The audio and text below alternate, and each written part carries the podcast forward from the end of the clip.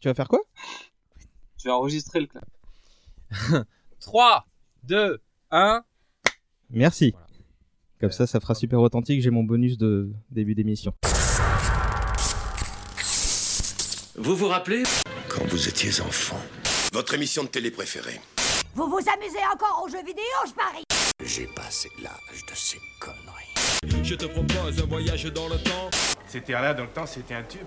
Cela me rappelle un tas de souvenirs. Je suis trop vieux pour ces conneries, moi aussi. Tous ces moments se perdront. Il n'y a qu'un moyen de le savoir. D'accord, faisons comme ça.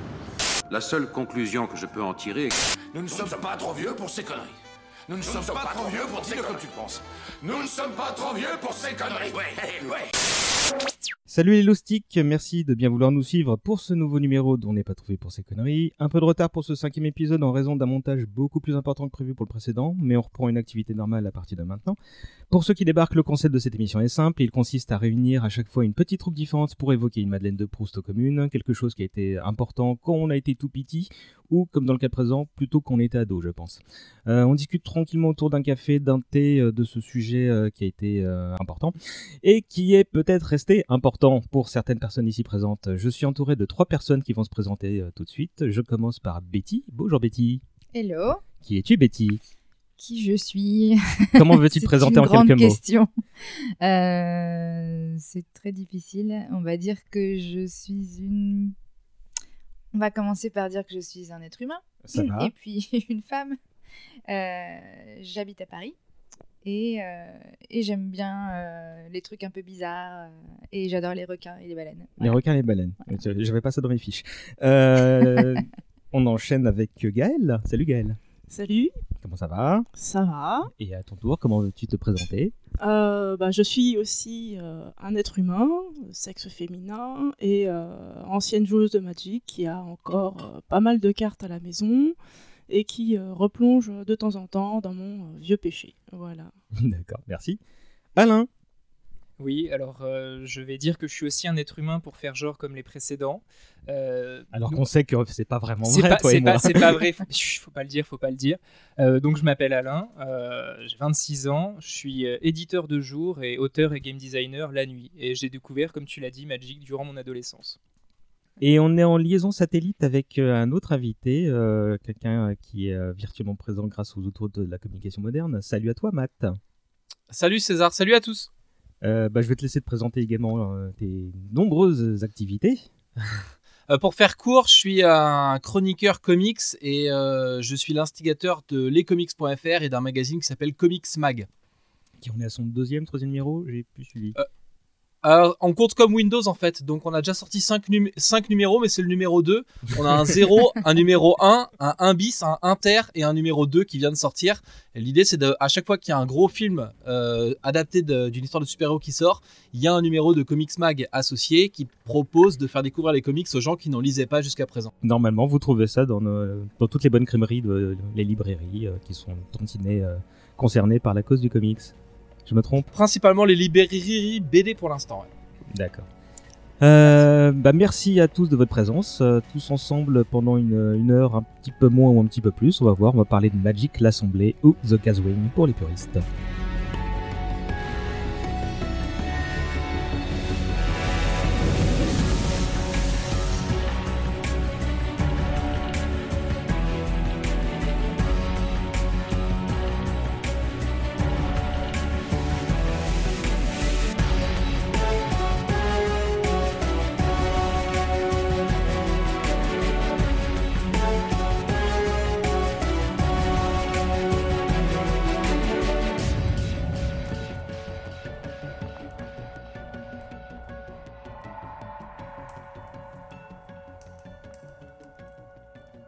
On repart sur du jeu avec ce cinquième épisode, mais pas un jeu vidéo puisque Magic c'est un jeu de cartes. Euh, J'ai eu pas mal de demandes à l'origine pour évoquer ce sujet-là, même si chacune des personnes qui l'ont proposé se sont désistées depuis. C'est pas bien grave euh, parce que je suis euh, avec des gens qui feront aussi bien sinon mieux, j'en suis certain.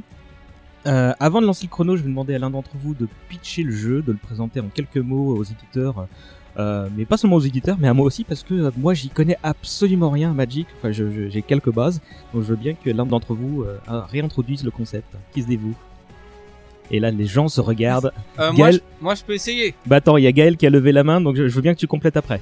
Désolé. Euh, Magic, c'est comment dire, euh, on incarne, enfin chaque joueur incarne un magicien dans un monde euh, très différent d'une autre, et euh, le but c'est de euh, pulvériser les, les autres joueurs à coups de euh, créatures, de sorts, et on commence en général euh, avec 20 points de vie. Tu veux surenchérir, Matt?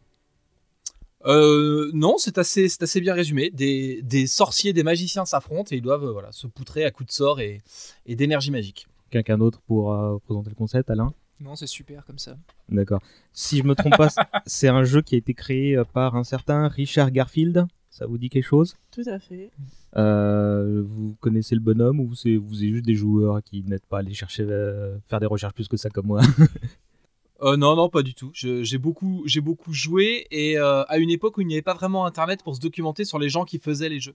Donc je sais que c'est fait par Wizard of the Coast et c'est à peu près euh, tout ce que j'ai en, en information industrielle. D'accord. Moi, je sais juste que c'était lancé en 93 et que le bonhomme ensuite créé euh, Netrunner et le, le, le jeu, le premier jeu à collectionner Star Wars que j'avais plus ou moins approché, mais avant de trouver ça lourdingue, donc c'était le TCG.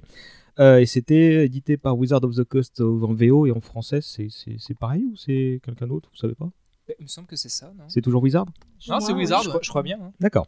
Euh, Qu'est-ce que je voulais dire Euh, oui, Moi, j'ai une petite question avant que ça se lance. Co- euh, comment, comment ça s'achète ça? C'est- c'est- C'était comme les cartes Panini, on en a 10 dans un paquet ou euh, Voilà, on pouvait acheter des decks entiers euh, ou alors par paquet, euh, par petit paquet de cartes. Selon les thèmes, on avait des, des- des couleurs ou des thèmes, euh, parce qu'il y a des thèmes effectivement associés à, à ces cartes, principalement euh, via le, ce qu'on appelle des. Comment dire Euh, Ah, j'ai oublié en plus. Euh, les terrains. Les terrains. oui. Si si tu me regardes moi, je pourrais pas t'aider, je connais pas le sujet. hein. On t'a bien laissé galérer. En plus, on t'a regardé, on voyait que t'étais Ouais, en ouais. panique, on n'a rien dit. sympa, merci. Mais je, sa- je savais en plus, hein, mais je voulais voir si t'allais retrouver. Euh, à moins que vous ayez quelque chose à ajouter, je vais lancer le timer. Hop, je vous rassure, vous n'allez pas passer votre temps à m'expliquer les règles. hein. À partir de maintenant, vous allez, vous allez un peu plus vous confier.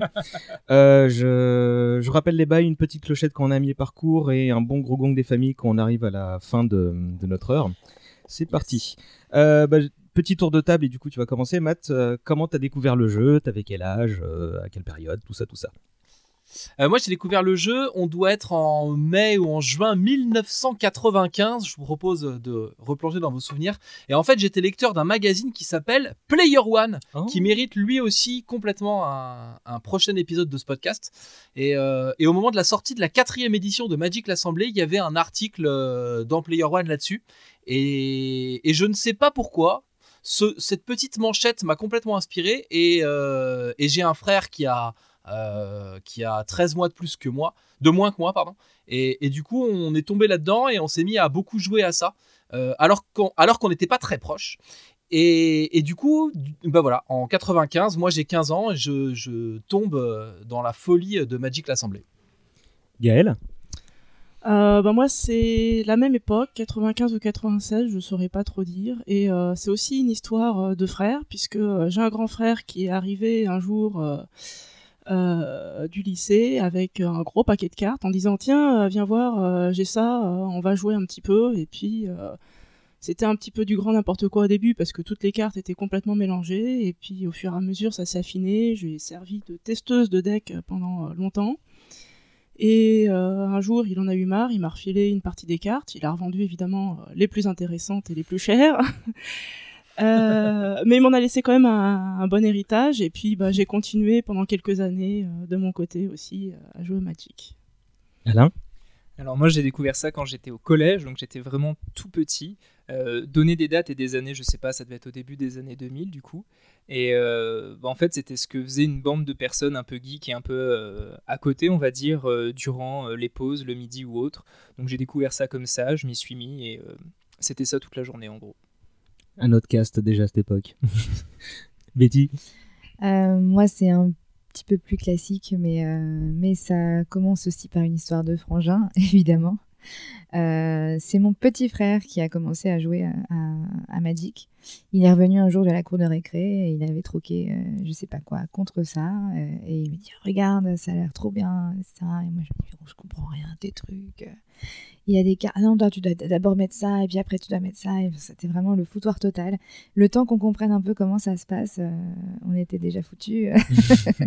c'est quand même assez addictif, euh, il faut dire.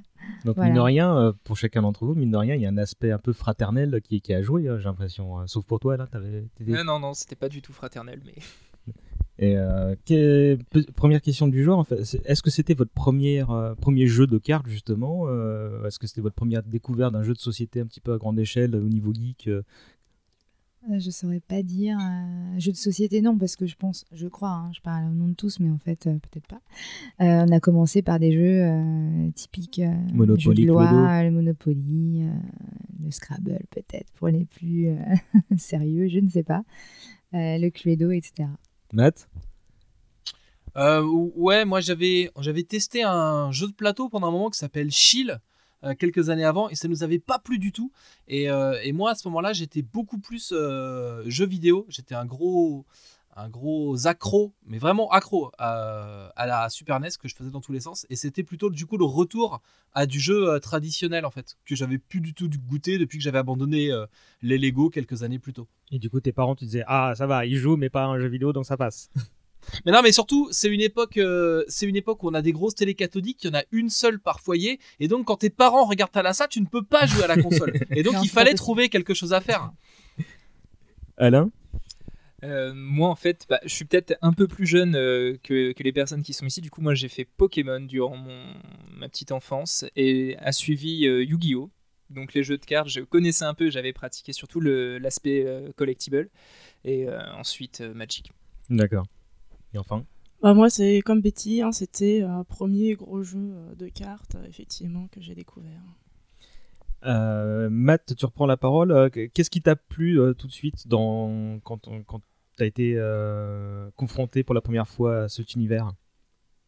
Euh, bah, je sais pas, en fait, ça a tout de suite euh, marché. Je pense que euh, l'uni- l'univers est hyper riche. Euh, ce côté euh, heroic fantasy est hyper riche. Alors, moi, j'ai un gros problème, c'est que j'ai la fibre collectionneur, mais c'est une vraie maladie.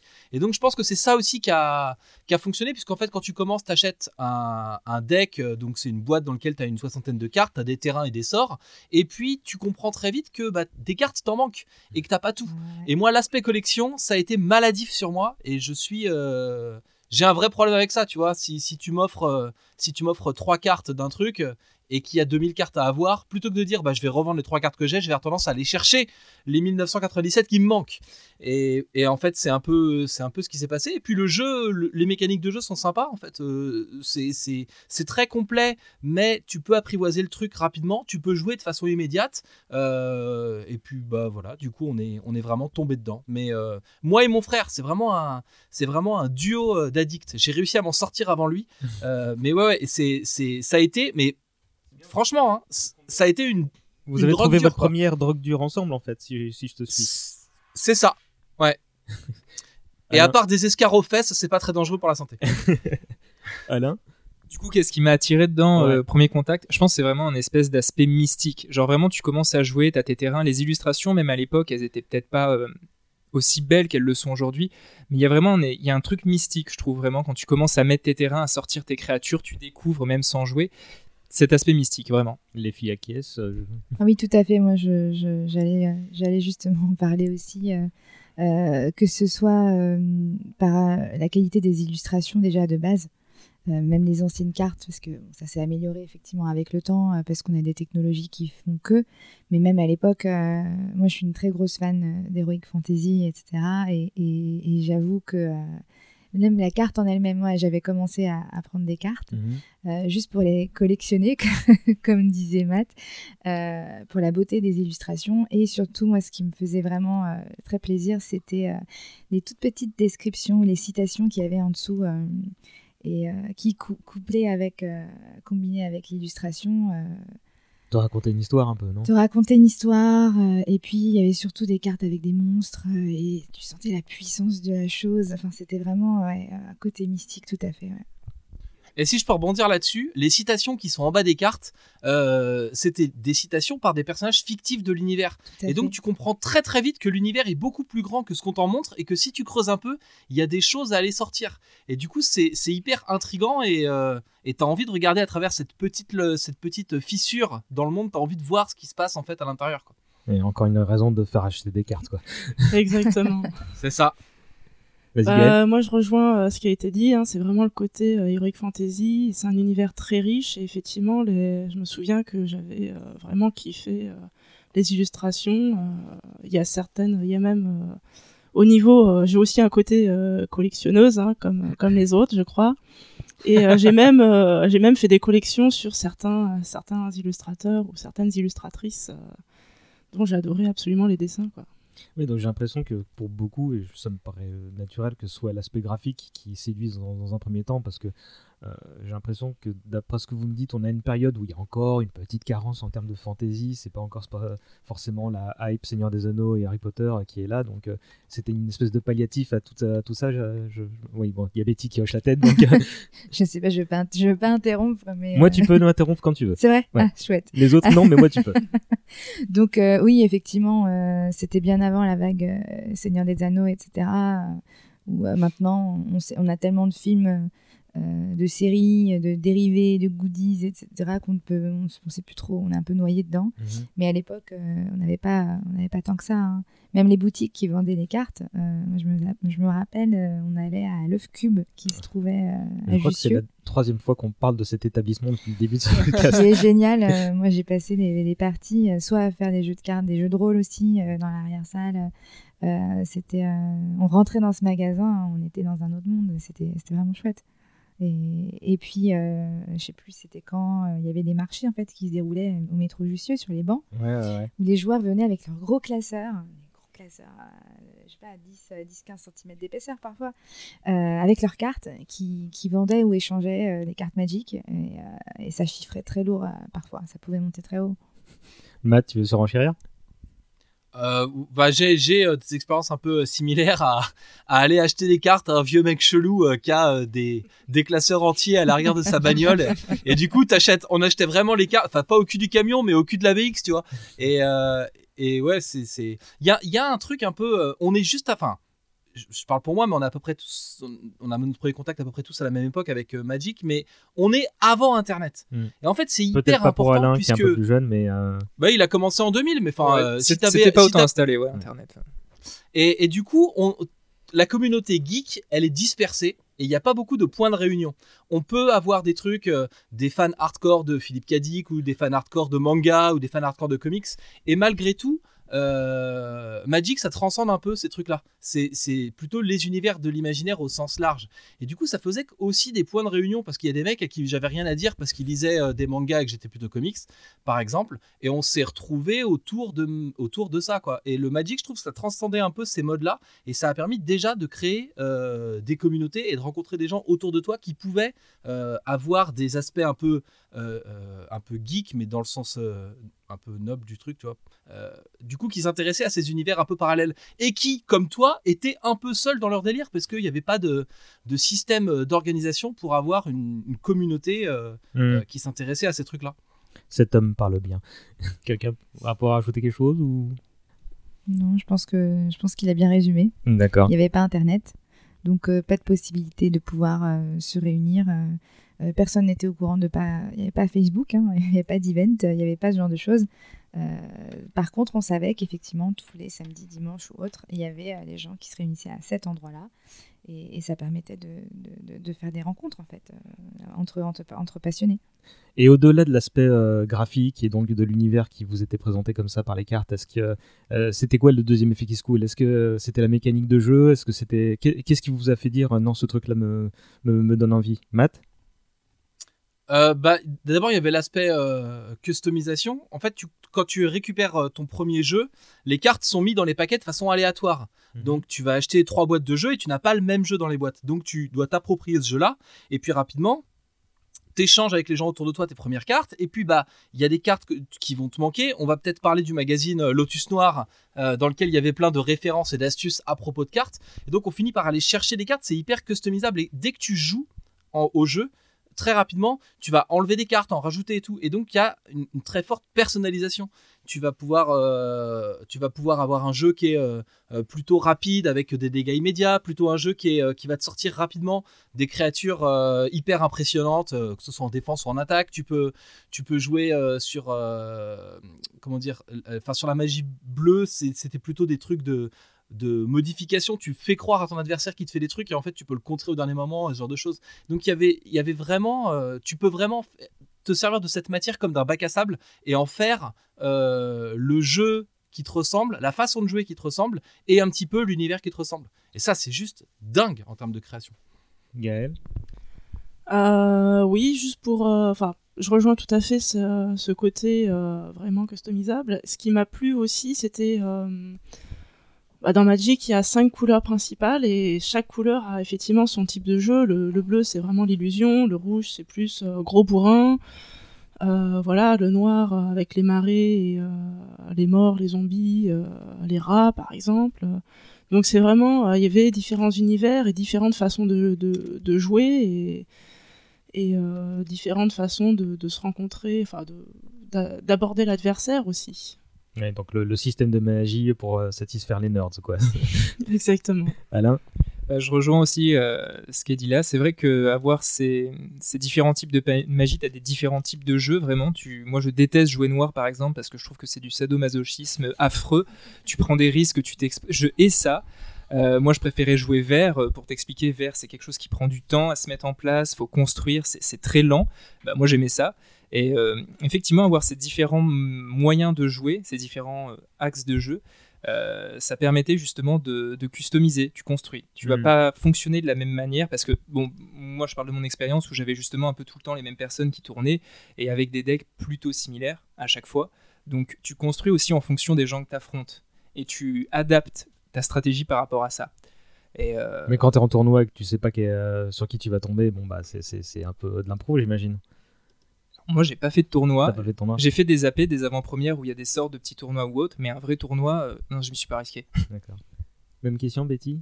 Alors, bah, moi, ce que j'aimais, ce, ce, ce qui me plaisait beaucoup, euh, c'était euh, c'était cet aspect euh, effectivement stratégique. Euh, et je l'ai retrouvé après quand j'ai abandonné les cartes, euh, parce que mon frère a vendu les scènes, etc. Puis j'ai mis un peu de côté parce que je suis passée euh, sur console et, et sur PC surtout. Euh, et j'ai retrouvé en fait après sur console euh, mon frère qui est un gros geek euh, qui a joué, qui a téléchargé ou acheté je sais plus le jeu Magic. Euh, et Ça- je l'ai retrouvé. À quel moment là Ah, là, on est beaucoup plus tard. hein. On est en plus après 2010, je pense. D'accord. Et, euh, et j'étais euh, complètement fan. J'étais en train de passer mon barreau, donc c'était horrible. J'étais cloîtrée euh, à la maison, j'en pouvais plus, etc. Et c'était vraiment mon, mon échappatoire parce qu'il y avait une petite musique de euh, un peu d'ambiance derrière qui était un peu mystique et, et puis et les cartes et on pouvait jouer soit contre des joueurs en ligne, soit soit contre la machine. Euh, et c'était chouette parce qu'on pouvait vraiment là on avait le temps, on pouvait mettre sur pause, on voyait tout le, le terrain en fait sur l'écran et, euh, on pouvait effectivement changer le deck, euh, adapter nos cartes. euh, puis il y avait des, sortes de campagnes de jeu. Euh, c'était vraiment complet. Moi j'ai vraiment euh, j'ai replongé en fait, euh, redécouvert le jeu euh, via ce truc-là et, euh, et après ils ont une version sur iPad et c'était fini. voilà. Qu'est- Qu'est-ce que je voulais dire? On a évoqué l'aspect narration en, en sous-texte qui pouvait qu'on on pouvait s'imaginer un délire euh, en regardant un image et la légende euh, et j'imagine que les règles, le, chaque extension vous fait euh, miroiter un univers qui est plus large. Il y a vraiment un scénario euh, derrière? Est-ce qu'il y a une espèce de canon ou, c'est en gros voilà les images, vous en faites ce que vous voulez, faites-vous votre délire? Alain Attends, Gaël, vas-y, tu, tu voulais commencer. Bah, c'est venu un petit peu après, effectivement, mais il y a, y a vraiment un, un univers avec des livres et euh, vraiment toute une histoire. D'ailleurs, euh, j'ai mon copain qui m'en a parlé assez récemment parce qu'il s'avère que le copain que j'ai trouvé joue aussi à Magic. Euh, et visiblement sur internet, il y a effectivement toutes les histoires avec justement les différents plans et euh, les, les sorciers qu'on qu'on a dès le début, euh, dès la création de Magic, notamment Urza ou Mirza, je crois qu'il s'appelle, ces deux frères. On les retrouve après, et puis il y a d'autres d'autres super Donc, personnages. Mirza a été retrouvé C'est- c'est ça Euh, Mirza, je crois qu'il meurt et Urza, je crois que. Il y a que Betty qui a compris ma, ma joke de vieux. Je l'ai aussi, je Ah. l'ai aussi. Je l'ai pas, je l'ai Pardon. je mets toujours un petit peu de temps avant de saisir les. Enfin bref, donc il y a ces super personnages qu'on qu'on retrouve, euh, enfin qui, qui sont exploités euh, un peu plus tard en fait. euh, euh, et d'ailleurs, il y a des, des grosses cartes, je sais plus, ça, ça te parle pas. Il y a des cartes histoire, c'est ça que tu es en train de dire Non, plutôt des cartes personnages avec le un sorcier principal qu'on peut euh, qu'on peut avoir dès le début d'une partie et qui donne certains pouvoirs. euh, Ah, qui sont, spécifiques. qui sont jouables, effectivement. Ils ont un nom qui me revient pas tout de suite, mais ils ont. euh, Oui, effectivement. Oui, voilà, c'est ça. Ça va revenir. Et donc, euh, il y a effectivement tout un plein d'histoires qui ont été créées. Et puis maintenant, les, les extensions récentes que je suis pas du tout euh, exploitent complètement cet univers et cette histoire. D'accord. Matt, Oui? Ça va? Euh, ouais, ouais, ouais, tout va bien et toi, ça? Ça va pas mal. Je te parlais de l'aspect perdu- je parlais de l'aspect scénaristique. Euh, Ouais, il est. Je, je sais pas, en fait, l'aspect scénariste. Enfin. C'est pas quelque chose qui te Non, c'est plutôt. Mais ce que je te disais, c'est plutôt euh, sur les sur les citations et le fait, voilà, il y a des trucs euh, effectivement de Urza et tout qui reviennent de temps en temps dans les citations et c'est plutôt ça qui te qui te laisse entrevoir qu'il y a un, un univers derrière. Mais j'ai jamais été, euh, j'ai jamais cherché à ce qu'on me raconte une histoire avec ce truc-là. En fait, c'est. C'est le système de jeu qui te faisait bander quoi, c'était pas le, le, le décorum. En, en fait, si enfin, ça m'intéressait de creuser l'univers, mais ça m'intéressait de le découvrir et, et de pouvoir dire j'ai trouvé ces trucs-là et j'ai compris ces trucs-là, plutôt que de devoir aller euh, plonger dans des romans qui m'auraient euh, soit raconté une version de l'histoire, soit donné les clés directement du truc. Hmm. Je- Mais du coup, Voilà, on est, on est. On n'est pas obligé de lire ces romans pour, pour, pour jouer. On n'est pas, c'est que pas comme un jeu de rôle où tu tapes le livre de, de règles pour, euh, Non, non, pas pour savoir de, de quoi tu parles avant de te, te mettre à jouer. Pas du tout. Hmm. Parce que. T'en as pas besoin. D'accord. Quelqu'un peut surenchérir ou on passe à autre chose Oui. Moi, je veux bien parce qu'effectivement, moi, c'est quelque chose qui m'attire et qui a fait que j'ai repris euh, l'année dernière ça. C'est quand l'âge de C'est la à cause de destruction. Seb, ça, non? Non, bah pas un peu, mais, mais pas complètement. En fait, ce qui j'avais envie et ce qui m'a convaincu, ils ont fait en fait une campagne pour le lancement de l'âge de la destruction, qui est euh, l'avant-dernière grosse extension, qui est sortie l'automne dernier, je crois, ou quelque chose comme ça. Et euh, je trouve qu'en fait, ils sont devenus super bons. C'est-à-dire qu'ils ont une histoire à raconter, ils la mettent en scène et euh, justement, en avance de la sortie de l'extension, ils te racontent cette histoire et te- ils t'en donnent les enjeux. Et donc, vraiment, pour raconter ce qu'avant on pouvait lire comme ça sur quelques petits morceaux de cartes euh, ou autres, là, c'est C'est quoi? C'est dans un livre de règles? Enfin, c'est parce que j'a- j'arrive pas à concevoir. Bon, après, j'ai arrêté de poser des En questions fait, de par newbie, exemple, ça, ça se faisait avec les extensions. Tu vois, il y a la- quand il y a, euh, alors de mon temps, euh, on s'est retrouvé avec une extension, par exemple, qui s'appelle l'ère glaciaire et qui t'expliquait que euh, l'univers, du coup, s'était refroidi et que bah, euh, c'est des mammouths laineux qui avaient remplacé euh, ce que tu pouvais avoir en termes de- en type d'éléphant ou ce genre de choses. Mhm. Et tu, tu plongeais un peu ton univers dans un truc de glace. Et puis derrière, quand il y a le dégel, et bah ça, c'est le prétexte à une nouvelle extension. Tu vois apparaître des nouvelles créatures parce que le monde a changé. et donc du coup, ça fait le- comment dire, les événements qui pourraient apparaître sur ce, dans ce monde imaginaire Mhm. font que tu as des nouvelles mécanismes de jeu qui peuvent apparaître euh, dans tes decks et dans tes cartes. D'accord. Et et t'en es conscient de, de ce truc-là quand on est à la 12e extension et que tu, tu, tu joues euh, pour le plaisir, Alain? Alors, moi, justement, ce qui m'a marqué, c'est qu'ils sont devenus bons et en plus, maintenant, ils font des cinématiques Mhm. pour te raconter cette histoire. Donc, euh, tu, Bah. en, en deux minutes, tu vois, c'est plié, tu sais à peu près quel est l'enjeu de l'extension et qu'est-ce qui se passe. Blizzard étant passé par là, ils sont un peu obligés de s'adapter au code euh, narratif, c'est ça C'est un peu ça. C'est pas le même style, en tout cas, dans le, dans le traitement, mais les cinématiques sont vraiment excellentes et, euh, et très très belles. D'accord. Ah, Est-ce qu'à l'inverse, a- quand on est confronté au jeu pour l'une des premières fois, est-ce qu'il n'y a pas un truc qui nous fait dire ouais, non mais ça c'est pas la peine en fait Euh, Est-ce que c'est est-ce qu'il y a quelque chose qui qui, qui rebute euh, les règles ou quelque chose? Peut-être un peu, oui. euh, moi, je me rappelle la première fois où, où j'ai été confrontée à Magic, euh, j'étais un peu euh, rebutée par euh, l'aspect, comment dire, le mode d'emploi. C'est-à-dire que il y a des cartes qu'on appelle des cartes de terrain. Donc, en fait, pour pouvoir poser, c'est un peu comme Yu-Gi-Oh, c'est- je pense que c'est la même chose, pour pouvoir poser des cartes créatures qui vont se battre en fait pour nous. Euh, il faut euh, d'abord euh, leur donner entre guillemets à manger, c'est-à-dire qu'il faut d'abord pouvoir poser, euh, mettre en place un terrain particulier pour pouvoir poser la carte. Donc, euh, plus la créature était puissante, plus il y avait besoin de, de- de cartes de terrain. Et ces cartes de terrain, eh ben, il fallait les avoir dans les mains, et sachant qu'il fallait piocher qu'une carte, donc c'est un peu compliqué au début de comprendre combien de cartes il faut poser, lesquelles, parce qu'il y a des petites indications en haut à droite de la carte.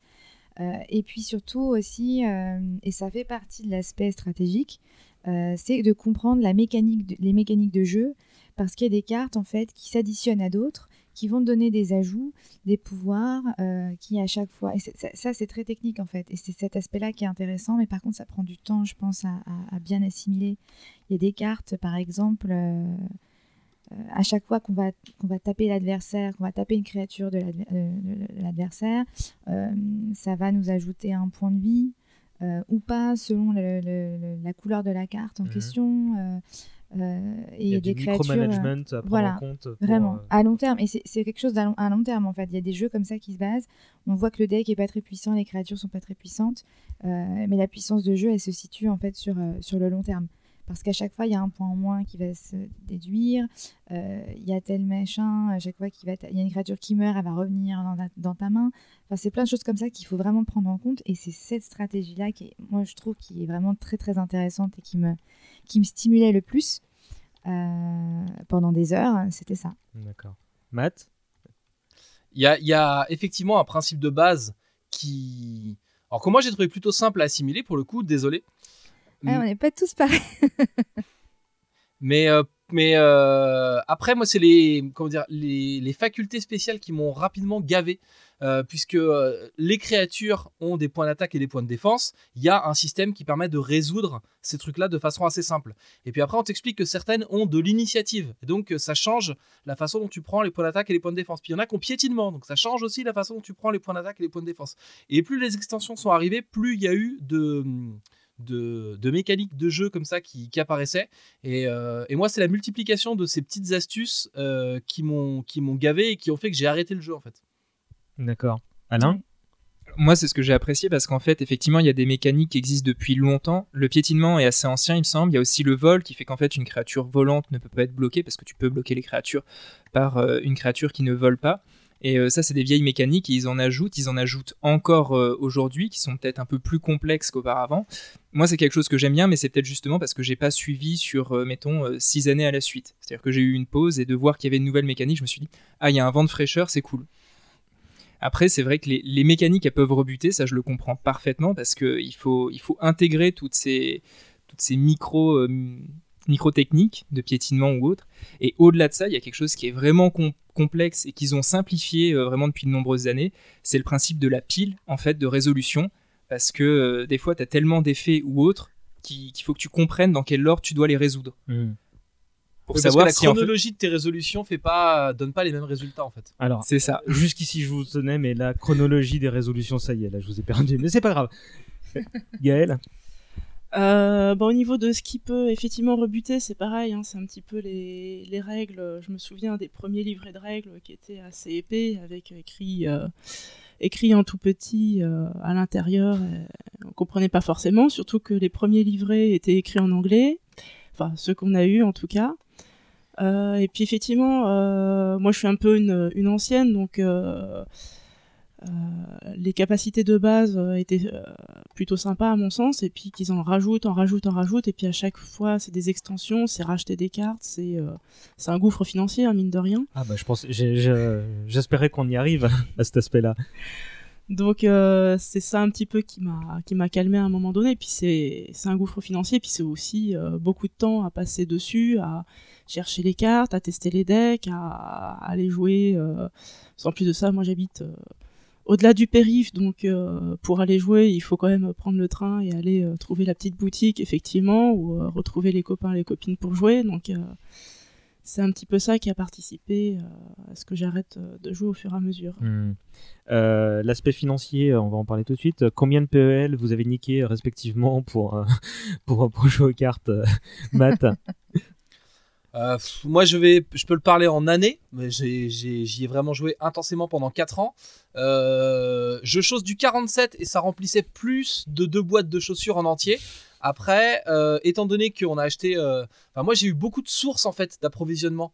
C'est-à-dire que euh, j'ai commencé au moment de la quatrième édition, j'ai investi un peu dans les dans les boosters, dans tout ça, euh, au fur et à mesure qu'il y avait des extensions qui sortaient.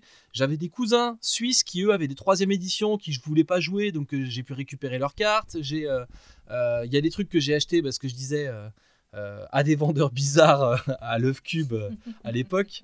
Donc je peux pas te dire vraiment combien ça a coûté, mais à la rigueur, enfin. Tu veux pas dire à quel point tu t'es prostitué pour avoir ces cartes là, quoi, c'est ça? Euh, bah pff, non, ça, ça va rester entre nous. D'ailleurs, on coupera ça au montage.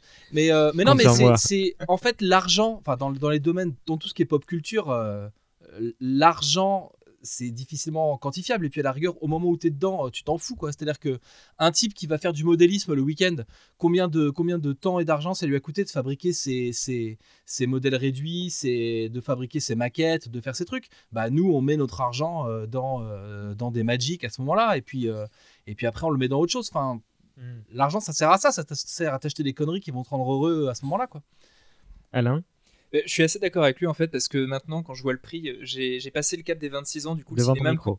Je suis pas, je suis pas assez près. Euh, j'ai passé le cap des 26 ans du coup maintenant quand je vais au cinéma ça me coûte très cher. Je suis très déçu. Bienvenue dans le club des vieux. Non, mais c'est vrai, c'est mais- juste euh, scandaleux. Oui, oui, c'est l'année que tu. Avant tes 30 ans, c'est l'année euh, des 26 ans où tu, tu, tu, tu, ré- réalises, tu réalises qu'il y y a un gouffre qui putain arrive. privilégié jusqu'à présent. Et du coup, en fait, maintenant, je raisonne justement sur, ces, sur tous ces aspects geek et autres où, où on se dit, bien, 70 euros pour un jeu vidéo. euh, ouais, mais en fait, si tu y as passé 50 heures et qu'un cinéma, tu payes 12 euros et euh, tu vois un film d'une heure 30, quand tu fais le ratio, euh, bah, t'as pas- t'as rien perdu en fait. Hmm. Et effectivement, un deck euh, Magic, ça coûte 15 euros. En plus, dedans, tu as deux boosters, donc ça te permet un peu déjà de commencer à construire et euh, bon, ça te lance aussi sur la- l'aspect collectible, faut en acheter plus. Mais euh, 15 euros, bah ouais, mais en fait, avec un deck, tu peux passer de nombreuses heures et t'éclater. Alors par contre un, un, un starter ça coûte 60 francs hein. enfin moi j'ai- c'est toujours le prix que j'ai payé Merci euh, pour, euh, pour euh, cette minute macroéconomique. Betty, Euh, moi, pas tellement, non, en fait. Parce que, alors déjà. euh, t'as récupéré pas mal de choses? Non, c'est- c'est c'est mon frère qui achetait, donc c'est très bien. Moi, je, je laissais dépenser ses sous. Euh, après, je, je donnais un peu aussi de mon côté de temps en temps pour qu'on complète le truc. Euh, mais. euh, Tiens, Villeman, voilà 5 francs. C'est ça. Et je l'envoyais T'as intérêt à trouver des bonnes cartes. Euh, je fonctionnais beaucoup sur l'échange parce que je me lassais pas mal de mes cartes euh, au début en tout cas. Et, et puis après, j'ai eu une grosse pause pendant laquelle j'ai pas du tout joué. Et ensuite, quand je m'y suis remise, c'était plus de manière pas électronique, mais de ce, ce dont je parlais tout à l'heure pour, euh, pour le jeu euh, en ligne Mhm. et la console, etc. Et, euh, et là encore, c'est mon frère qui achetait, c'est pas moi. Donc moi, en fait, ça m'a pas coûté grand-chose. Gaël. Euh, moi, j'ai hérité effectivement d'une partie des, des cartes de mon frère. Euh, donc, de base, ça m'avait pas coûté trop. Et puis, euh, c'est vrai qu'on achetait un petit peu euh, au fur et à mesure. Donc, euh, c'était l'argent de poche euh, à l'époque euh, qui passait. Et, euh, c'est vrai, hein, c'est pareil, c'est une question de, de passe-temps, de, de passion aussi. Donc, euh, l'argent, il allait là et pas ailleurs. Donc, euh, j'ai pas franchement fait le, le calcul, quoi. Euh, Est-ce que vous avez des anecdotes de, de, de, de parties légendaires, des trucs comme ça, euh, de moments forts? Euh, ouais, moi j'ai joué au boulot. C'était mon premier boulot et en fait euh, on n'avait pas grand chose à faire et donc on jouait au boulot. C'était super. C'était c'était mon meilleur boulot. Euh, C'était quand et 16 où euh, euh, euh, C'était à l'agence de l'eau Seine-Normandie à Nanterre. C'était l'été 1996 et je ne rendrai pas l'argent. voilà. Eh ben on les salue. Et Les c'était non mais c'était ouais c'était cool et puis euh, mais c'est là aussi où ça m'a c'était c'était aussi un moment où moi je jouais du coup beaucoup euh, avec les mêmes personnes notamment avec mon frère et voilà et, du coup on était persuadés que nos jeux étaient super parce que on avait moi j'avais optimisé mon frère enfin j'avais optimisé mon jeu pour contrer les logiques de mon frère et lui pareil. Et donc on était persuadés d'être un peu les rois du pétrole. Et c'est là où tu te rends compte qu'en confrontant à d'autres façons de jouer bah qu'en fait enfin t'es hyper faiblard quoi. Et euh, enfin moi c'est con mais ça a été aussi une prise de conscience de à quel point est-ce que le truc était manipulable et à quel point tu pouvais fabriquer euh, des techniques euh, des techniques de jeu beaucoup plus enfin à quel point le jeu était plus riche pardon que ce que j'avais pu moi cerner en fait. Une stratégie ouais, façon échec, quoi. La manière dont tu présentes les choses, j'ai l'impression que tu peux envisager plein de trucs, quoi. bah tu peux oui un peu tout envisager bah, en fait la logique est assez euh, euh, en plus quand, quand tu joues pas en tournoi tu peux prendre à peu près toutes les cartes les seules euh, les seules restrictions qu'il va y avoir c'est sur le nombre minimum de cartes que tu peux mettre dans ton jeu et puis tu peux pas avoir plus de 4 fois la même carte dans un jeu. Et, mais c'est les seules restrictions techniques que tu, que tu peux avoir. Et donc, nous, on se retrouvait avec des decks qui étaient composés par des trucs venus de plein d'extensions, de la troisième ou de la quatrième édition, de plein de choses, quoi. Et euh, à toi de voir comment est-ce que euh, les cartes peuvent interagir entre elles pour devenir euh, des, des sortes d'armes ultimes. Le but, c'est de trouver un deck qui rapidement génère des points de dégâts infinis, en fait. Hmm. Les autres, des anecdotes des moments dont vous vous souvenez ou pas particulièrement là? Oui, Alain? Alors moi, je pense que ce sera justement quand j'ai essayé, enfin j'ai essayé, j'ai repris, mais quand j'ai commencé à reprendre l'an dernier, et que je suis allé du coup à une avant-première, et euh, c'est super intéressant parce que tu rencontres plein de gens qui, euh, qui sont très doués et qui t'expliquent si t'as si oublié des choses ou ce qui a pu changer, mais euh, ça peut être aussi très traumatisant parce que ces gens sont très doués, ils te roulent dessus. Littéralement, parce que c'est du draft en fait, c'est-à-dire qu'on te donne des boosters et tu construis un deck avec ça, mais effectivement quand tu débutes, c'est compliqué. Les filles Moi, j'ai eu le même problème en fait euh, que j'ai retrouvé aussi, euh, par exemple quand je faisais, euh, quand je fais aussi toujours du jeu de rôle. C'est que on voit des gens qui maîtrisent les règles et mais c'est de la folie. C'est-à-dire que nous, enfin moi, je mettais, je mets beaucoup de temps à comprendre la mécanique du truc, à me dire ok alors là j'ai ça, j'ai cette carte là, elle fait ça, elle fait tel effet. Donc si je la pose en premier, je pose cette carte derrière, si je si elle arrive dans mon deck, machin, je mets ça avec ça, je combine. Euh, et le temps que je fasse tout ça dans ma tête, euh, la personne en face, elle avait déjà fait son deck. et puis, Euh, T'as déjà elle- fait un Camoulox, quoi, c'est ça? Tout à fait. voilà. Et c'est toujours l'impression d'avoir un train de retard, un wagon de retard, et euh, à peine t'arrives à comprendre vite fait ce que le mec a fait en face, parce que des fois tu comprends rien à ce qui t'arrive, euh, que le type il t'enchaînait derrière et bim, et tu perdais 10 points de vie et t'as- rien vu venir. Et, c'était vraiment intéressant. Moi j'avais une anecdote là-dessus où c'était, euh, je crois que j'avais un, deck, euh, euh, c'était vert. J'avais des très grosses créatures. euh, J'étais fière de moi parce que j'avais posé mes, forêts et tout, mes terrains. euh, J'en avais un paquet dans la main. euh, C'était trop chouette. Euh, le type en face avait un deck euh, bleu. Donc euh, c'est plus difficile à mettre en œuvre. mais en 2-3 tours, il m'a fait des trucs. J'ai rien compris. Je, je n'ai absolument rien compris, j'ai rien vu venir. Il m'a bloqué, il m'a mis des sortilèges, etc. Et j'étais ultra frustrée. Et je me suis dit, mince. Et, euh, et c'était beau parce que je j'aurais jamais, moi, tenté de faire cette couleur contre celle-là parce que c'est très, très, très compliqué. Euh, c'était beau. C'était beau, mais je me suis dit, waouh, à, à quel point on peut effectivement euh, manipuler les cartes et en faire ce qu'on veut, en fait. Donc, sentiment opposé, t'étais vénère, mais, mais t'applaudissais, quoi. ouais. J'étais complètement admirative. Ouais, clairement. Gaël Euh, bah moi c'est pareil, hein, ça m'est déjà arrivé de me faire euh, littéralement rouler dessus par euh, des personnes qui maîtrisaient beaucoup mieux le jeu que moi. Une anecdote assez particulière, c'est que j'ai énormément joué pendant tout, le lycée avec mon meilleur ami. Tous les midis, on était en salle de perles en train de jouer pendant des heures. Et alors que moi, je suis plutôt du genre gros bourrin à y aller franchement avec des grosses créatures ou des sorts pètent à la gueule. Lui est beaucoup plus dans tout ce qui est euh, contrôle.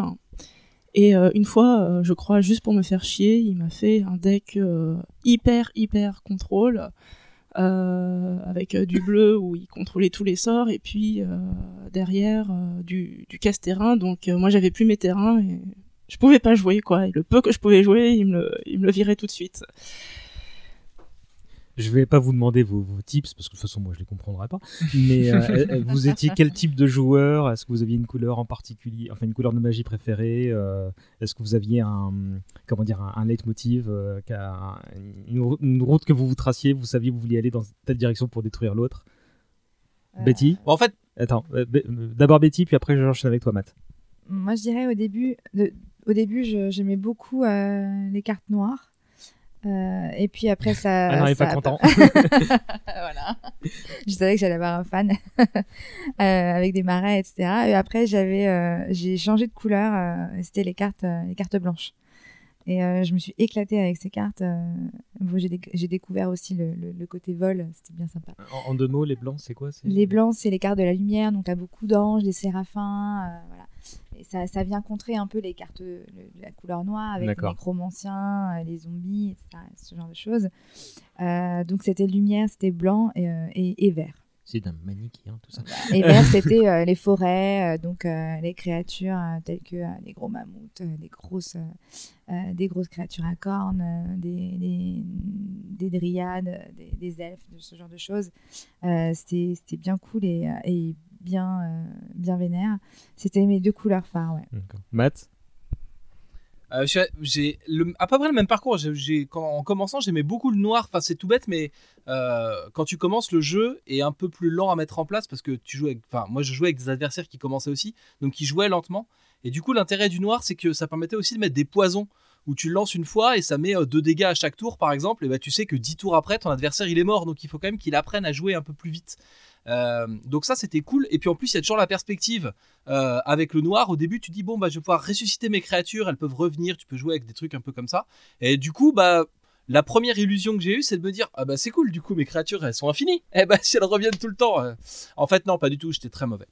Et et à la fin au moment où j'ai arrêté, j'avais deux jeux qui étaient complètement opposés. J'avais un jeu rouge, donc le rouge c'est plutôt les dégâts directs, le feu et ce genre de choses, euh, qui où du coup il y avait beaucoup de petites cartes faciles à sortir qui faisaient de petits dégâts, mais du coup une multitude de petits dégâts c'est plus facile à sortir. Et j'avais aussi un jeu un peu plus lent qui était vert. Et alors je cherche là depuis tout à l'heure, euh, je survole un peu le wiki pour essayer de retrouver le nom de cette carte, mais j'avais trouvé une astuce avec des des cartes euh, de créatures où euh, quand tu la mettais en jeu, tu pouvais aller chercher une autre carte identique et la mettre en jeu aussi à ce moment-là. Et du coup, ça faisait un combo avec un truc qui faisait que quand une carte arrivait en jeu, tu l'enlevais et tu infligeais sa force d'attaque directement au sorcier d'en face. Du coup, ça fait qu'à chaque fois que j'appelais une carte, ça me permettait de, rappeler la même et de l'enlever en même temps. Et donc, ça faisait des appels comme ça infinis et donc des points de dégâts infinis. Et, euh, du coup, les deux jeux, t'es perdu dans les règles, mais c'est pas grave. Et du coup, les deux jeux étaient. euh, Non, non, mais c'est- Vas-y, termine. du coup, les deux jeux étaient complètement antinomiques parce qu'il y en avait un qui était très très long à jouer et qui finissait par arriver sur une bascule de dégâts infinis, mais où pendant 5 ou 6 tours je pouvais quasiment rien faire, et l'autre euh, qui, qui avait pour but d'avoir tué ton adversaire en 5 ou 6 tours uniquement avec des petits dégâts à base de 2-3 points par-ci par-là. C'était très drôle parce que du coup, comme t'es sur Skype, t'as les, les trois autres qui, qui t'écoutaient attentivement et tu les voyais figés en train de regarder le mur ou la table basse et qui essayaient de se concentrer. Puis d'un coup, alors moi j'ai absolument rien compris, mais d'un coup ils sont tous animés. On se dit, ah ouais, ouais, ouais, ouais, ils sont tous animés, ils sont tous figés. Gaël? Euh, moi, j'ai joué un petit peu toutes les couleurs. C'est vrai que euh, bah, j'aime aussi beaucoup le noir. Euh, le rouge qui est très bourrin aussi, le vert qui est un peu plus lent mais qui peut, euh, au bout d'un moment, arrive en force et assez méchant. La couleur finalement que j'ai le moins joué, c'est le bleu, le contrôle, parce que faut un peu trop réfléchir, et... alors que moi j'aime bien foncer dans le tas. voilà. Donc t'es en infériorité numérique, hein, voilà, hein, manifestement. Ouais, je vois ça. Non, mais après, vous dites que vous avez débuté avec du noir, mais c'est, enfin, c'est suicidaire à mon sens parce que c'est l'une des couleurs les plus dures à jouer avec le bleu pour moi. C'est vrai Je, je trouve, enfin, c'est après c'est peut-être une, une façon de jouer que j'arrive pas à adopter, mais pareil, effectivement, le bleu, le contrôle, vraiment, il faut bloquer l'adversaire et euh, en fait, j'arrive pas à être dans cette inaction, me dire je fais juste Ouais. que le bloquer et au bout d'un moment ça va marcher. Et euh, le noir, ça fonctionne pareil. Donc non, pour moi, effectivement, j'aime beaucoup le blanc. J'ai beaucoup joué le blanc et aussi surtout beaucoup le vert qui est, qui est vraiment très bourrin. C'est-à-dire que c'est c'est vrai que c'est lent, ça prend beaucoup de temps à se mettre en place. Mais quand tu sors une 8-8 avec piétinement, c'est- c'est c'est- c'est juste jouissif parce que euh, tu sais que tu vas rouler sur l'adversaire, sauf s'il a effectivement quelque chose de bloquant. Mais euh, non, le vert, moi j'aime beaucoup. Ouais, donc, euh, à la Mais- mention du 8-8, euh, Gaël a hoché la tête et Ouais. Betty fait Ah ouais Piétinement, c'est bon. Matt Euh, en fait, euh, je sais pas, vous, c'est plutôt à la foule que je vais m'adresser, mais enfin, moi j'ai eu j'ai plutôt eu tendance à construire des, decks aussi autour d'une carte ou d'un type de carte que j'aimais bien. Enfin, à un moment, euh, j'ai commencé à voir que dans le bleu il y avait des grosses créatures. J'ai réussi à me choper deux léviathans, donc qui sont des créatures injouables. Les léviathans, elles sont tr- très résistantes et très fortes, mais il faut 9 terrains pour les sortir. Enfin, c'est dans une partie t'as pas le temps en fait de la placer. Euh, mais malgré tout, puisque j'avais euh, deux léviathans et que c'était du bleu, j'ai construit un deck bleu pour essayer de jouer avec ça quoi. Et c'est euh, je sais pas vous, mais on bloque sur une carte et on fait un deck autour de cette carte-là. Alain Ah non, mais en fait, je levais pas du tout la main, mais Ah, euh, Mais je peux te poser une question du coup, pourquoi est-ce que tu considères par exemple que les, que les noirs étaient difficiles à jouer euh, Je sais pas, c'est justement cet aspect où euh, tu dois te projeter sur le fait qu'effectivement fait, t'as, t'as choisi de buter ta créature, mais qu'elle va revenir. Et c'est, cette projection où au final tu sais pas réellement ce qui va se passer si on va pas te bloquer cette. euh, En fait, je préfère y aller en mode bourrin et vraiment c'est. je, je sais que je peux rouler sur l'autre et que ça dépend pas de telle carte que je vais piocher à tel moment ou autre.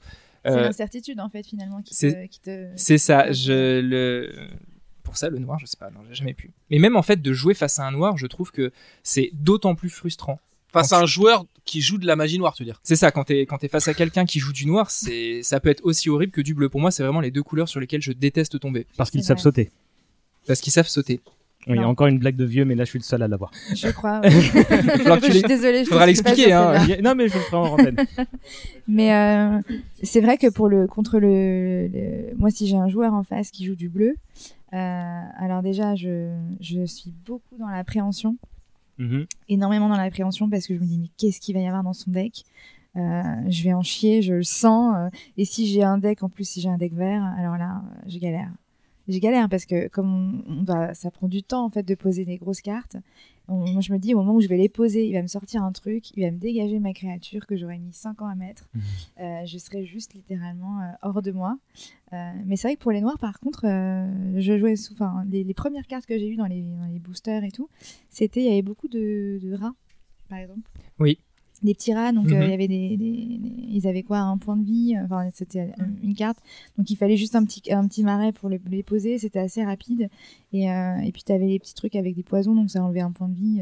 Je trouvais que c'était assez. euh, c'était euh, moins, moins dans le- l'incontrôle que, que, que les bleus. Mais je vois ce que tu veux dire par le fait que, effectivement, devoir, se, devoir suicider ta créature, euh, c'est euh, c'est un peu délicat. euh, Je je, je, je- j'étais pas très bien non plus quand je faisais. Vous allez confronter vos arcanes après coup, peut-être. Tu veux les rajouter un truc Euh, non. Non. Euh, oui. Moi, c'était juste pour revenir sur le bleu. En fait, faut vraiment. Enfin, je pense que tout le monde le sait, mais tu peux tomber sur un deck bleu où tu ne peux rien faire du tout. C'est vrai. C'est-à-dire que vraiment, et ça c'est la frustration ultime, tu tombes face à quelqu'un et tu ne peux rien faire, rien jouer durant toute la partie. Et euh, tu n'en retires aucun plaisir, lui énormément, mais euh, ça faut Ah oui, vraiment ça, le garder à l'esprit. Ouais, encore le coup du rouleau compresseur, j'ai l'impression que c'est très similaire. Ouais, ouais. Euh, du coup, aujourd'hui, vous jouez tous encore Matt- Matt? Euh, non, moi j'ai arrêté, euh, j'ai arrêté euh, autour de 99.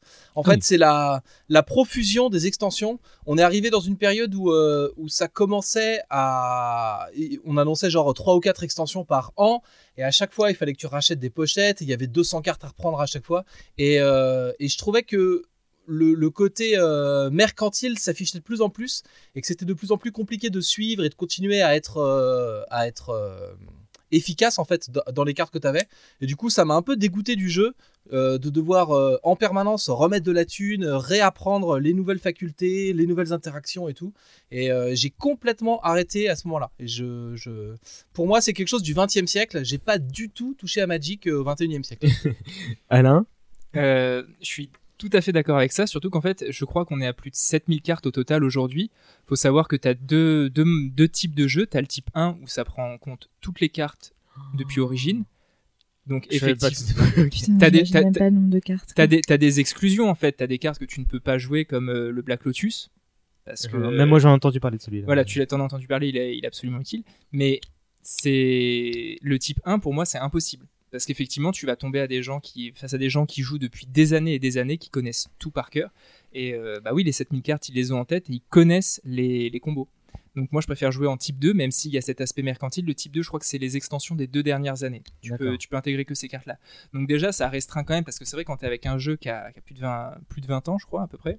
Un peu plus. Donc euh, c'est très compliqué de tout intégrer, de pouvoir tout envisager dans une globalité. Et du coup, tu joues encore là aujourd'hui ou tu, tu, tu disais que t'étais retombé dedans euh, Bah, je suis retombé dedans, mais en fait c'est hyper difficile parce qu'effectivement depuis que je suis retombé dedans, t'as eu énormément d'extensions qui sont sorties. Donc même si tu veux jouer en type 2, euh, faut se mettre à jour et en fait ça pourrait être un travail à plein temps. Les extensions, c'est une fois par an, du genre ou... T'as une grosse extension par an et en fait ils sortent des petits morceaux d'expan- d'extension au cours de l'année. D'accord, des patchs. C'est un peu ça. Betty? Euh, bah, moi, je vais rejoindre, je vais rejoindre Matt euh, et, Alain euh, sur, sur ce sujet-là. Et ça me l'a fait dans d'autres jeux aussi, des, jeux vidéo auxquels j'étais complètement accro et j'avais commencé depuis tout, le tout début. Et, et pareil, en fait, il y a de plus en plus de règles, de plus en plus de, de trucs à, comprendre, des maps, des machins, des persos, des trucs, des aides. Des, des et ce qui fait que il y a des joueurs, surtout des ados, euh, qui ont rien d'autre à foutre de leur journée, ou qui sèchent les cours et qui passent leur temps dessus. Euh, toi, quand tu vas bosser, tu rentres, tu vas, ah, je vais jouer. Euh, en fait, non, je comprends rien, mais pourquoi? Mais je suis complètement larguée. Euh, et euh, c'est euh, c'est assez pénible. Et puis, tu as aussi effectivement l'aspect mercantile qui fait que ça passe- c'est un puissant fond en fait. Donc, euh, il y a des extensions et tout. Ok, d'accord. Alors, tu en achètes un. Euh, tu commences à maîtriser les cartes qui sont dedans, d'accord, trop bien. Et au moment où tu veux te mettre à jouer et que tu commences à vraiment prendre du plaisir parce que tu arrives à, à gérer euh, les règles et, les, et les, et les- les artic- articuler les cartes, etc. Les interactions entre, entre cartes. Euh, bim, il y a un nouveau truc qui sort et euh, t'as 400 Pékins qui sont super au taquet euh, parce, que, parce que soit c'est des oufs, soit ils ont plein de temps. Et toi, t'es derrière. soit les, ouais, il y en a beaucoup, c'est les deux. Et tu te fais rouler dessus et, et puis ben, tu pleures. voilà. Gaël Bah tout pareil, hein, c'est vrai que la profusion de- d'extensions, euh, tout le temps, tout le temps, tout le temps, euh, ça, ça lasse au bout d'un moment aussi. hein. Avec les nouvelles règles, euh, pareil, il faut racheter des cartes, euh, faut se les approprier, faut faire les, faut faire les decks en conséquence. Et, euh, Et donc c'est même pas une petite partie de temps en temps parce que vous avez les archives ou, euh, ou... Moi, c'est parce que j'ai plus de cartes. Mhm. Euh, je les ai refilées à mon cousin qui voulait s'y mettre, donc euh, je vais tout donner. transmission familiale là encore ça, voilà. Et bah, il s'est barré avec à l'autre bout de la France, donc salut. et, et le jeu, du coup, c'est mon, mon frère qui est resté avec, avec sa console. et, euh, donc voilà, je, je, je n'ai plus. Mais, mais ça m'a, je pense que ça m'a redonné un peu envie, là, le, le podcast fait. Euh, Est-ce que vous collectionnez, vous, gardez des vestiges, vous avez un affect pour une ou deux cartes ou un truc du genre, un, un- une carte fétiche ou non. Moi, j'ai encore toutes mes cartes, euh, enfin une partie de mes cartes, parce que euh, pour la petite anecdote, j'ai rencontré mon ex-mari en jouant à Magic. On avait fait, on, avait, tout mis en commun, et quand il est parti, bah, il est parti avec une grosse partie des cartes. Il m'en a rendu une, une partie, donc là, j'ai reclassé, j'ai retrié. Il y a pas très longtemps. D'ailleurs, euh, je vais en faire baver certains, mais euh, il s'avère que j'ai une carte qui est une euh, alpha. Bon, c'est pas la plus intéressante, mais elle est quand même cotée euh, 300 euros, donc euh, ça, ça remplit le PEL qu'on avait cassé auparavant. Et éventuellement, ça pourrait en racheter d'autres, mais bon, je vais peut-être pas y retomber. Mais euh, non, non, j'ai.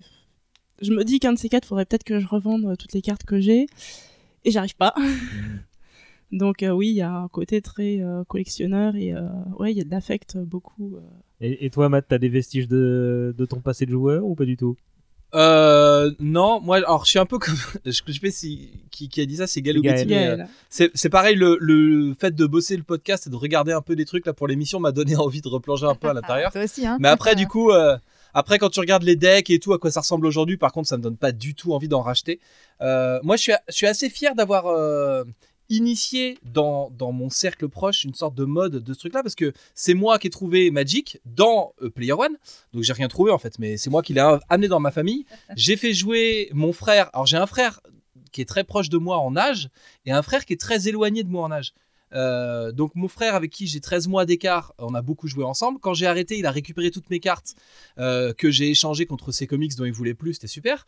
Euh, et puis ensuite, mon frère avec qui j'ai 15 ans d'écart a récupéré nos collections quand on a plus voulu y jouer. Et maintenant, c'est euh, mon neveu qui commence à y jouer parce qu'il a 8 ans et qui commence à s'y intéresser. Donc il y a une sorte... euh, et, on- et il joue encore avec des cartes que j'avais achetées moi à l'époque. Il y a une sorte de tradition familiale autour de ce truc-là qui se perpétue dans la famille. Et bon, je dois avouer que euh, quand je retombe sur des vieilles cartes à moi dans une boîte à chaussures, j'ai un petit... la petite larme de l'émotion, tu vois, ça fait toujours un petit quelque chose. Mais, mais voilà, je suis... Je suis... je- Ce qui est formidable, ce qui est hyper intéressant, c'est que enfin, sur des gamins qui sont tous hyper différents, qu'on, euh, enfin, tu tous les 15 ans, en fait, ça rebondit, on dirait. Et, euh, et ça marche, quoi, en fait. L'univers est assez riche pour que, pour que ça intéresse euh, déjà trois types de gosses différents, quoi. C'est marrant parce que j'allais la question suivante, du coup, vous l'avez anticipé toi et Gaël en parlant de la transmission éventuelle, pas forcément chercher à, essayer de, de, de faire jouer son entourage ou ses gamins ou, euh, ou les petits cousins sur le chose Parce que toi, je sais que tu as un ou deux gamins. euh, J'ai un garçon, oui. Et je, bon, il doit être un peu jeune pour ça. Il a six mais- ans, donc, euh. Mais euh, je- je- j'ai l'impression que, que la, la transmission, elle peut passer par ce genre de petites choses. Et tu parlais de, ça avec bah, ton frère, euh, dont tu as hérité le truc, tu l'as redonné, puis c'est passé au cousin. Donc euh, j'ai j'ai l'impression que c'est c'est un petit trésor familial, en fait. euh, C'est ce- ça, ce- ouais, c'est un peu le. Bah, c'est un peu comme, euh, j'ai envie de te dire, le Monopoly. Mhm. C'est tout classique. euh, nous, on a joué quand on était gamin, euh, les petits frères aussi, et puis ça passe. Il y a des jeux qui sont un peu intemporels comme ça. Euh, et puis, et puis c'est sympa parce que quand toi tu t'y replonges, bah, t'es un peu nostalgique. Et puis jouer avec des petits, bah, ça te donne une excuse pour te remettre à jouer sans pour autant, sans pour autant faire l'adulte qui, qui qui est pas sérieux, etc. Et puis sans faire exprès même. Mais je trouve ça super chouette de pouvoir passer quelque chose. Euh, surtout quand, je suis désolée, bon, je vais pas, ça va peut-être dériver un peu loin, mais euh, quand je regarde, moi, ça me fait mal au cœur. Euh, les dessins animés qu'on a aujourd'hui, qu'il y a aujourd'hui à la télé. Enfin, moi, j'ai plus de télé, mais de toute façon, euh, des trucs comme Pour ça. raison, dis- d'ailleurs. ouais, non, pas- mais pas que, mais oui. Je me dis, c'était pas mieux avant. Je n'ai pas envie de, de rentrer dans ce délire, mais euh, il manque quelque chose en fait. Je trouve qu'on avait quand même beaucoup plus de, de richesse euh, parce que peut-être parce qu'il n'y avait pas Internet, je sais pas. Euh, mais euh, c'est chouette de pouvoir transmettre un truc qu'on a connu quand on était petit, tout, un- tout simplement en fait.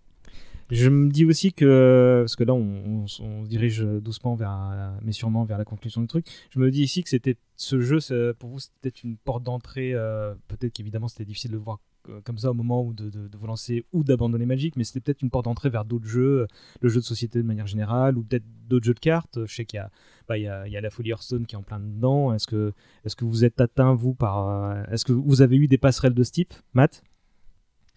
Euh, je sais pas, non. Je, je, je, je ne. T'as pas je- embr- je cherche à faire une réponse intelligente, mais il y a rien qui vient là. T'as pas embrayé avec un autre jeu de cartes ou avec Hearthstone ou un truc du genre?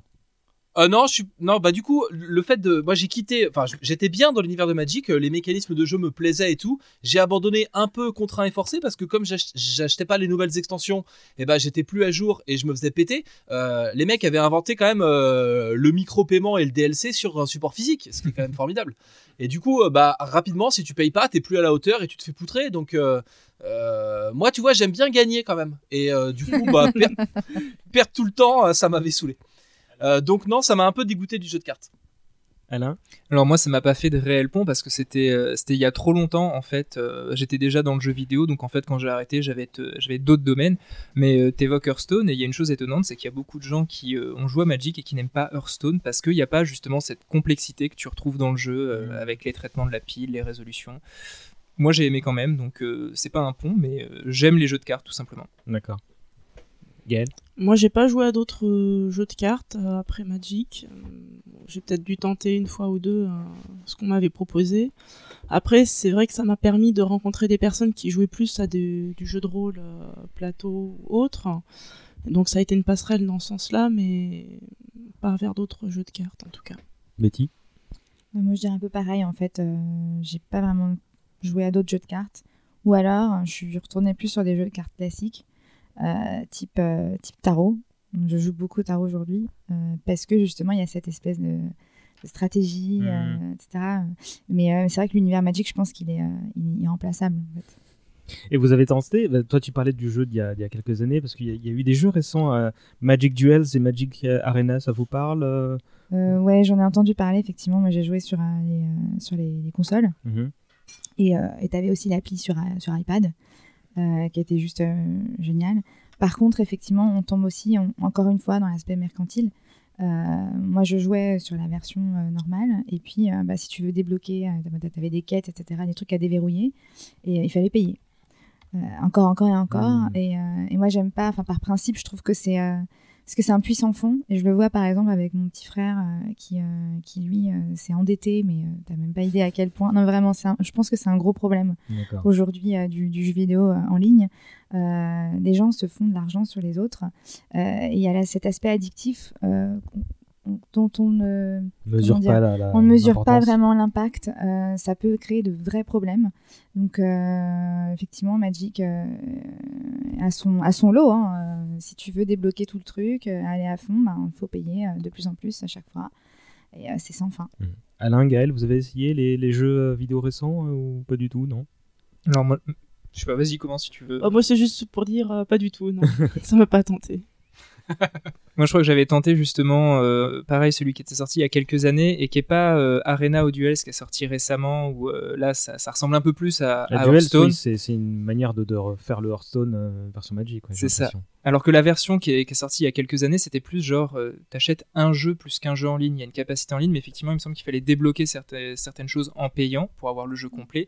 Mais c'était tout, il n'y avait pas d'extension, c'était euh, Magic 2000, euh, 2015 ou quelque chose comme ça. Ouais. Et ils ont changé ça récemment, ils ont sorti un, euh, de nouveaux types de jeux, et ceux-là, je les ai pas encore testés, euh, parce Ah que non j'avais pas apprécié en fait. euh, Peut-être que tu l'as aimé, mais moi justement ça me plaisait pas. Ce que j'aime bien justement dans Magic, c'est que à l'inverse d'Hearthstone qui pourrait pas du tout être joué euh, physiquement dans la réalité, Magic c'est vraiment plus quelque chose qui, se joue dans la réalité. Pour Mhm. moi c'est c'est pour rencontrer des gens et en ligne j'aime pas trop. Et vous continuez à suivre l'actualité de la licence de loin Genre les, les, les- Pas du tout, non euh, Pas du tout. Pas du tout non plus. Matt non plus Non plus. De loin. De loin Parce que là, apparemment, j'ai vu qu'ils annonçaient la 78e extension avec euh, un retour en Dominaria. Ça vous parlera peut-être Apparemment, c'est le premier monde qu'ils ont créé. Donc euh, voilà, c'est c'est apparemment. Ils Trop ont... jeune pour ça. Mais là Ouais, ils, ils viennent de terminer Xalan je crois, c'est la Si tu dernière. le dis. Ce jeu- je, je... Bon, moi, j'ai euh, j'ai fait la recherche Wikipédia et je m'en suis arrêté là. Hein. C'est ça et Google Actualité. euh, faut pas aller chercher trop loin. Et franchement, je, je, je sais pas vous en tant que joueur euh, si vous avez fait le truc, mais enfin là, je regardais un peu Wikipédia pour préparer le podcast. Je trouve ça, je trouve que l'univers est devenu flippant quoi. Déjà le nombre d'extensions, le nombre de trucs. Enfin, ça me donne pas du tout envie de recreuser. et De. Moi, je suis Bah, après, si j'avais des cartes Mhm. dans les mains, euh, je verrais. Mais là, enfin, ne serait-ce que chercher. Euh, sur des sur des boutiques en ligne euh, à, acheter des nouveaux starters pour recommencer Magic. Enfin aujourd'hui ça semble compliqué. Les trucs sont incarnés par des personnages. T'as pas de starter de base pour pour reprendre le jeu quoi. Ou alors t'as des trucs euh, genre first playing où on va te prendre par la main, on va t'expliquer le truc. Enfin il a pas de ça, ça me semble moins facile à commencer aujourd'hui étrangement. C'est très bien parce que c'était la, la question un peu traditionnelle qui, qui conclut chaque podcast. Est-ce qu'aujourd'hui c'est facile d'y entrer? Du coup, toi tu viens de répondre. Les autres, votre avis sur la question?